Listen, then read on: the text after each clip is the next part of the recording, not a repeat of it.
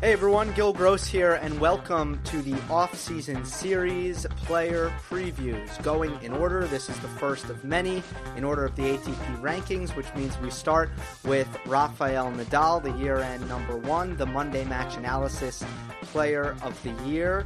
Uh, if you haven't checked out the MMA awards, go back and do that. That was the the last Monday Match Analysis of the year. These don't really count. This is the off-season series, so to speak. And uh, I put some thought into how I wanted to do these, and I decided I didn't want to really plan it out so much as just kind of talk things out, keep it very, uh, very bare in terms of the production, but hit on anything that I think is important. The, the general structure of these is I'll talk about 2019, what worked, what didn't. Then I'll talk about keys for 2020, what's going to be the deciding factors in in how next season goes, and that'll differ by player. And uh, and then I'll give a, a kind of loose prediction for what I'm expecting out of each player for the following season. Nadal uh, is going to be uh, probably a, a, longer one. I think they'll they'll vary in lengths, but it's an exciting one because there's been so many recent innovations in his game, and this was such an interesting season. Uh, and his game is so elastic uh, or, and dynamic. And I mean, I use the word dynamic uh, in the way that I mean, you know, it, it's constantly changing and developing. So uh, it, it makes for a lot of good conversation the only place to start with Nadal and his successes in 2019 is his serve. It's the first thing that you would notice was different in Australia, where he was standing up a little bit taller, kind of changed his, the flow of when he brings his left foot up to his right foot, and uh, getting more explosion out of his legs. I think he was putting the toss a little bit more out in front, and he was hitting the serve a little bit uh, flatter, which is a mentality thing. It's a mental adjustment to to just try to flatten out that serve and not not cut cut past the edge of the ball to get that slice. Uh, so Nadal changed his serving technique, changed his adjusted his serving mentality, and throughout the 2019 season we saw uh, a beefed up Rafa Nadal serve. Especially, again, Australia, we saw it. Clay court season, he went back to the old, more conservative serve, which was interesting. And uh, it's quite interesting that he's able to go back and forth so seamlessly. It's just surprising to me. You don't see that very often. But then, start of the grass court season, he went back to the old serve, uh, took that through the hard court season, had a very successful hard court season, uh, won Toronto, won the U.S. Open, of course.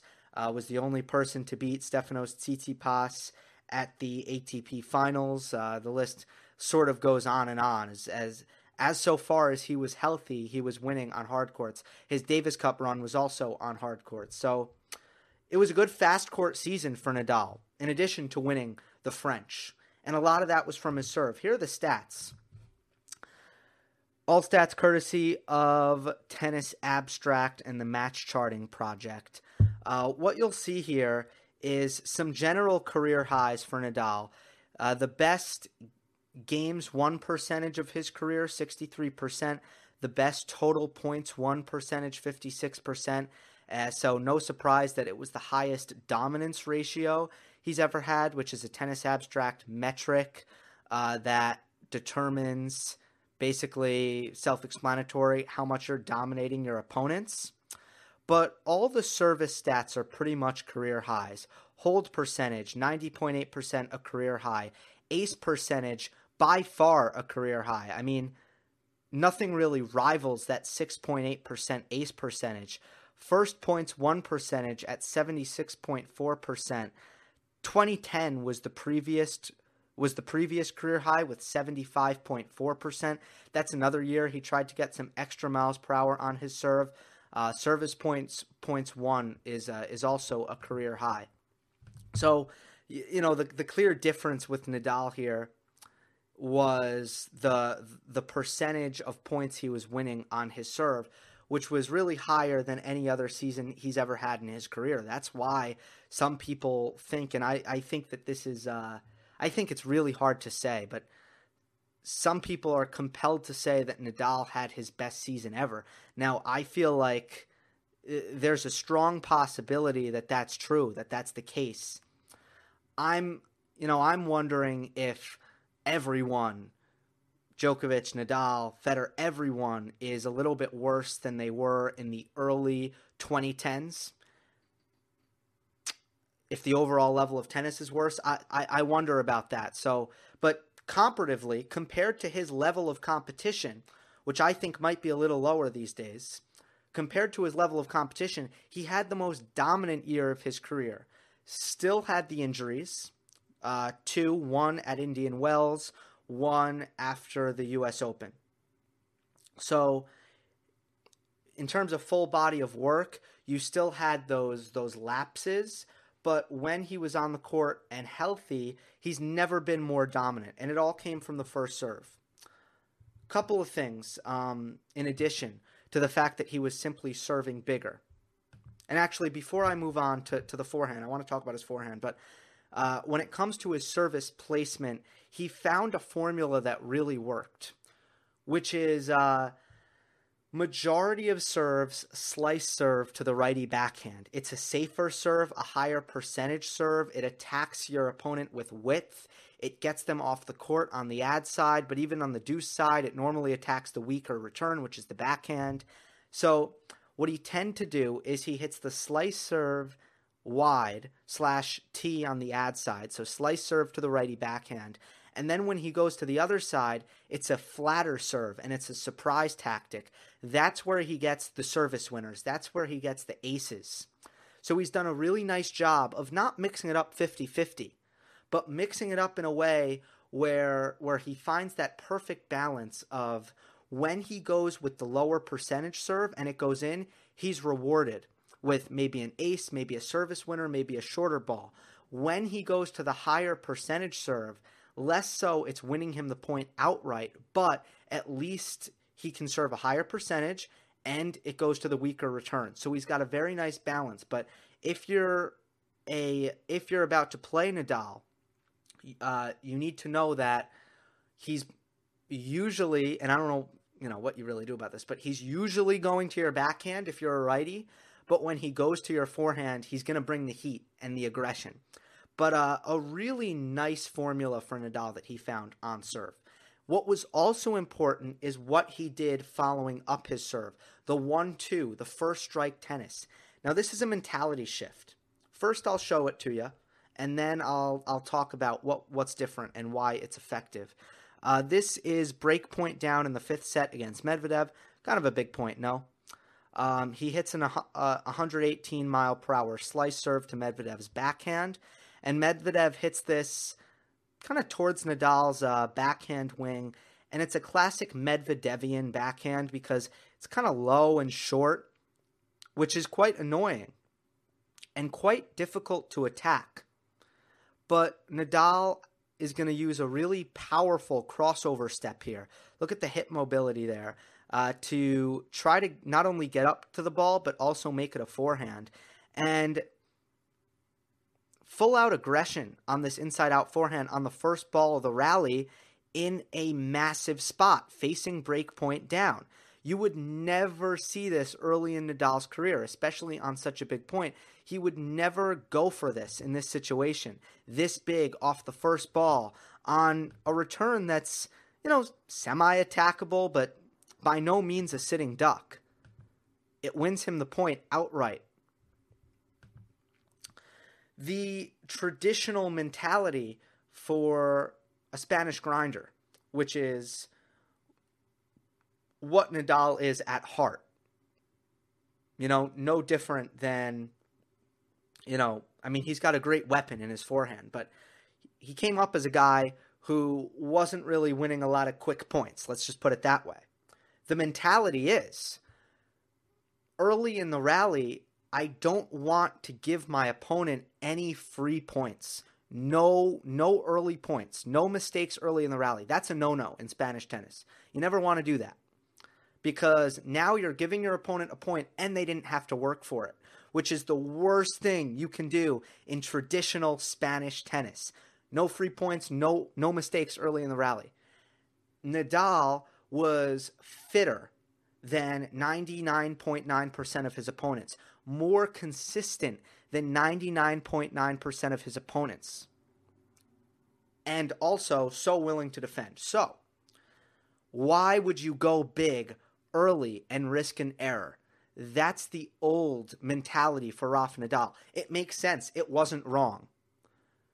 What happens when you're playing Nadal early in his career? He never you have to work for every single point. You have to hit it past the fastest player, along with Novak Djokovic and Andy Murray, the fastest player in tennis in order to win a point because he never made an error. I mean, that is awful. That is a terrible position to be in. Um, and that's the position that Nadal put his opponents in, where he never he never missed. But Carlos Moya came in, and Uncle Tony never really did this. Carlos Moya comes in and um, shifts Nadal's mentality into going big early. Nadal always had the big forehand. He was always willing to flatten the forehand out. And when I say always, I mean anytime after, you know, 2008, he was willing to flatten the forehand out, go big on the forehand. But Normally he waited. Normally he wanted to. Uh, sorry about that. Normally he wanted to work the rally. No more working the rally. Carlos Moya drilled this into his head. Hit a big serve, get a short ball, and crush the first forehand. This is how we're going to preserve your body. This is how we're going to preserve your legs. Also, you're playing a numbers game because it's very possible that the shortest ball you're going to get in the rally is off of the first shot. That's the percentage that Roger Federer has played throughout his entire career. Now Nadal is playing that percentage. The best ball I'm going to get a look at is probably the return. I mean, what other shot are you able to hit 120 miles per hour? Only the serve. Only the serve. So it's probably going to be one of your best shots at hitting an attacking forehand uh, off the first shot. And now Nadal's taking advantage of that. It's all it also decreases the likelihood that he needs to defend at any point. Now Nadal is still a brilliant defender. He's a better defender than than 98% of the tour still. But he can no longer win slams on the heels of his defense. He can no longer rely on his defense to win French Opens and uh, and and other majors. He he must take initiative uh, because he just doesn't have it in the legs anymore. Uh, he doesn't have the enough speed and court coverage to win points on his defense anymore.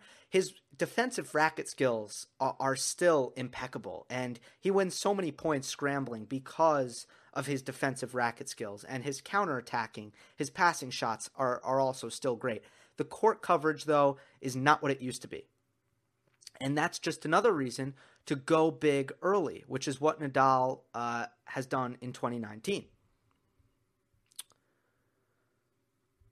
Let's pull up my notes here. Um, the backhand. The backhand, in my opinion, was something that he. Uh, two things I thought were, were continued. So I think what we had, what we got in, in 2019 that was new was the serve is bigger and the mentality on the forehand was different, which is go big early. Two things continued from 2018 that I think we were already seeing. Uh, Nadal's backhand in 2018 was the best I had ever seen it. That continued in 2019. It is one of the best backhands on tour now, and his slice is probably the best it's ever been. The backhand slice uh, he's and he's he's become a real master at, at subtle variation on the backhand, mixing up more more loopier balls, more drives. Uh, gave Medvedev fits with that at the U.S. Open. Won him the fifth set. Uh, in if you look at the game Nadal broke, it was the variety on his backhand that forced all the errors from Medvedev at I think it was I think I want to say it was two three when uh, when Nadal broke. So um, the backhand is still more aggressive and more potent than it's ever been. And the second thing is coming to the net more often. Nadal is winning 70% of points at the net, uh, a little bit over 70%.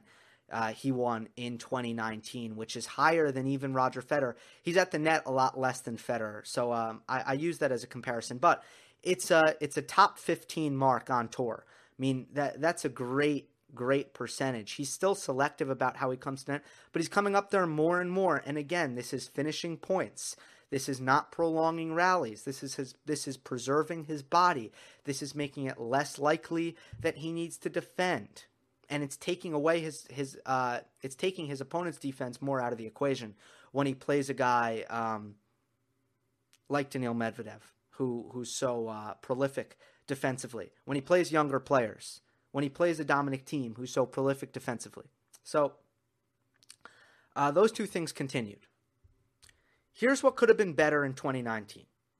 Here's where I feel like where uh, where Nadal can can make a leap. Um, obviously, the health needs to be bullet point number one. It needs to be first and foremost the the big determining factor in in how well Nadal is able to do in the last two seasons has been his health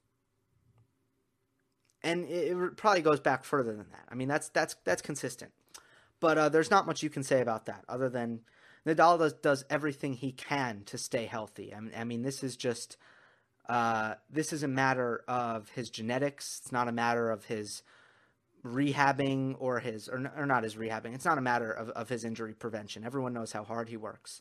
Uh, now, here's where I feel like he could get he could be a little bit better on the court. It's a nitpick. Um, but I feel that he is not yet in a position where he fully trusts his game in select big moments. Not always, and we saw him come through in a lot of big moments. Obviously, at the U.S. Open, a win it was uh, a place where in the fifth set he came through in big moments, uh, serving it out at 5 4, but also at the beginning of the fifth set, you know, tense pressure moments. And just, you know, overall in that match, I think after the first set, he really opened up and played how he needed to. Um, but big match against Djokovic, Australian Open. I don't know how healthy he was. I, I think um, there was uh, a little bit of passivity there, and then didn't play a great match against Federer, Wimbledon semifinal. And then all in all, his tiebreak percentage, 66%.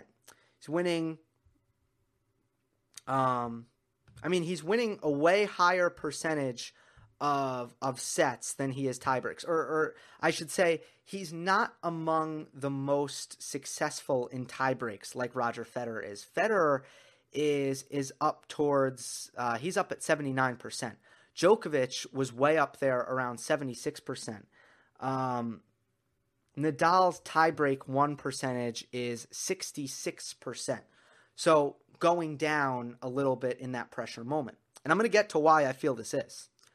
Um, you could also see this in um, break point save percentage on serve, where uh, some players have higher breakpoint save percentages. Uh, Federer is is one of the the biggest best examples of this. Nadal was a couple percentage points below his regular points won percentage when facing break points instead of better. I think the big spot for growth and improvement for Nadal is learning to trust his new game in the biggest pressure moments, not reverting back to what he's comfortable with and what he's best at. And I felt that Nadal, for years and years and years and years, had this tendency to play with a little bit more net clearance in the biggest moments. When the pressure is at its highest, you are getting safer serves, you are getting uh, more intense footwork, always finding forehands, but you are getting high over the net, looping, safer shots. That's the natural tendency for everyone.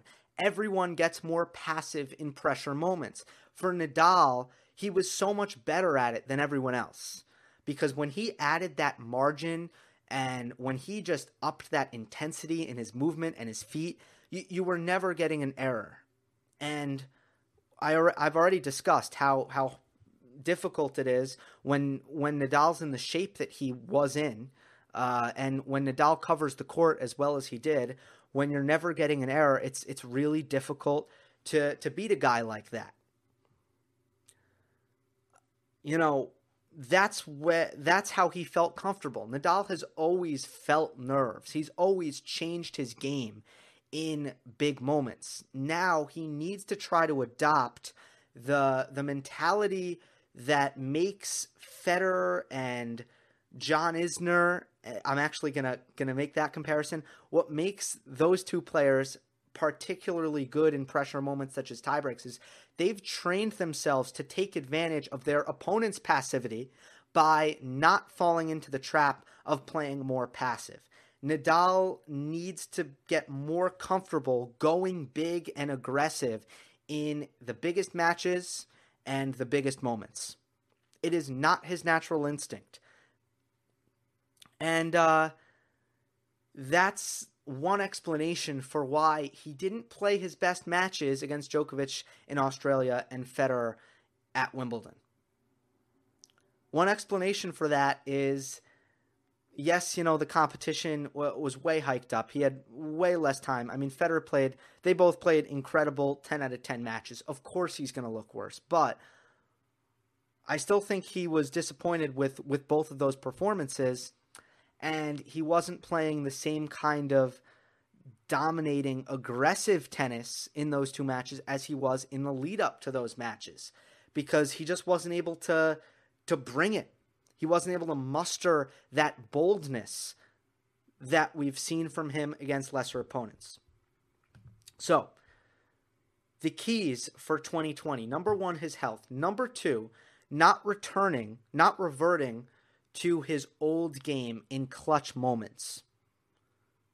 So again, lower breakpoint save percentage than serve points won percentage, only 66% of tie breaks won. That's way lower than his regular success rate. Uh, Federer at 79 um, and Djokovic at 74, if we're making that comparison. Uh, then the third key for 2020 is uh, consistency on the forehand because in the in the rare matches, Nadal didn't play a lot of bad matches, but it, when he was losing, it was pretty much a, a consistent case of well, for, Nadal's forehand isn't firing. Nadal's forehand isn't 100%. Again, I think that when he feels nervous, when he doesn't feel as confident, it's not nerves, it's probably more confidence uh, when it comes to his forehand. But when he's not 100% confident, that's the shot where you see it. And I want to back that up with more tennis abstract match charting. Uh, the the column where I have three matches highlighted here is forehand potency. The Zverev match, tour finals, coming back from injury after uh, after Paris um, against Tsonga. You see that that was his worst forehand potency in his last 52 matches, minus seven and a half. Then the loss to Federer, five and a half, one of his lowest on this page. And then uh, Tsitsipas in the loss to Madrid, he also beat Tsitsipas with only a one and a half forehand potency. Uh, but those are three of the lowest scores, three out of the four lowest scores in his last 52, excuse me, last 52 weeks, which is uh, 30 matches, the last 52 weeks of the season. I wanted to make this full year, and I just didn't, I, I didn't know how. But um, some of the lowest forehand potencies. Forehand potency uh, and I, I hope I don't butcher this, but pretty sure it is when a given shot ends the point. If it's a winner, that's plus one. If it's a if it's a forced error, that's plus one. Or if you miss, that that's minus. So if normally when your forehand ends the point, it's a negative, that's where you're going to get a negative uh, potency rating. And then if on average when you hit the shot, when when a given shot ends the point, it's it's a positive. You win the point. That would be that would make it go up. So um, forehand consistency. not reverting back to more passive tennis in the biggest moments, and health are the three keys for me for 2020. Here's my prediction for Nadal in 2020. I think he's in the best position out of anyone.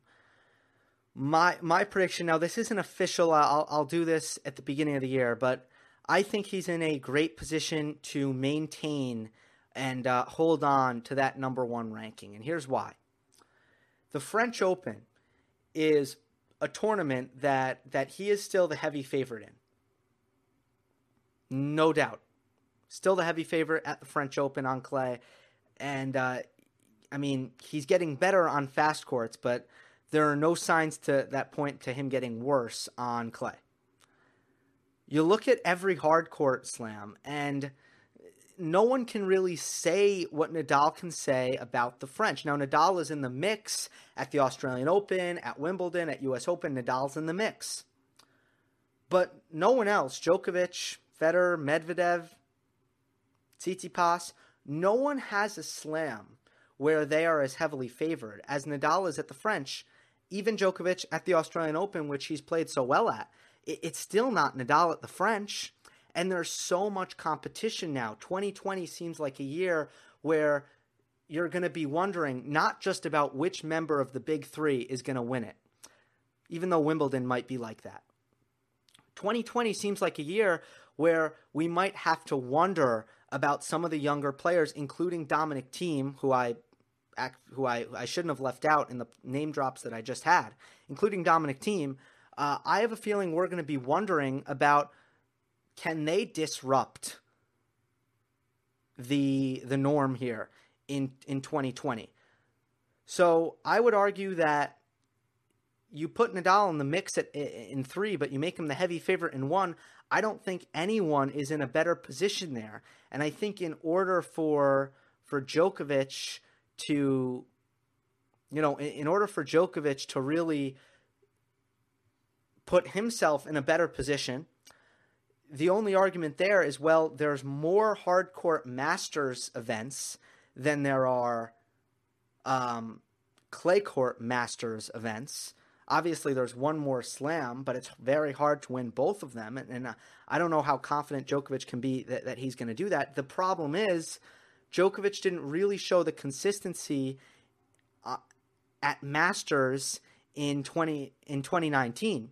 So I do feel like Nadal, if you look at the position he's in, is probably in the best position out of anyone to finish 2020 year end number one. I'm anticipating really big things. What I'm most interested to see is, you know, what's going to be his next project.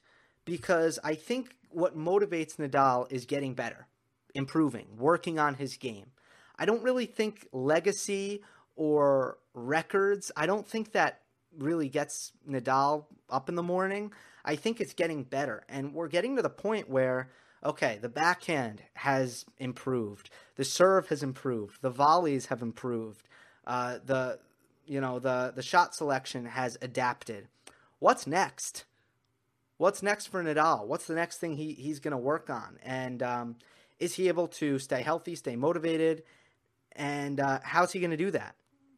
It's going to be really interesting to see. You know, is Nadal just going to try to kind of now start to stay the course here? What's the next thing that he's going to work on in his game? I'm really fascinated to see. Maybe the maybe the return, maybe the traditional kind of fast court return where uh, he can perhaps learn to return on faster courts with more aggressive return positions to try to take time away from his opponents.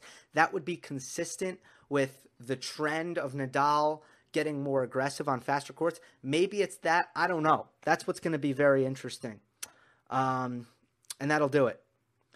That is your Nadal 2019 2020 preview. Hope you enjoyed. Don't forget to subscribe. I'll see you next time.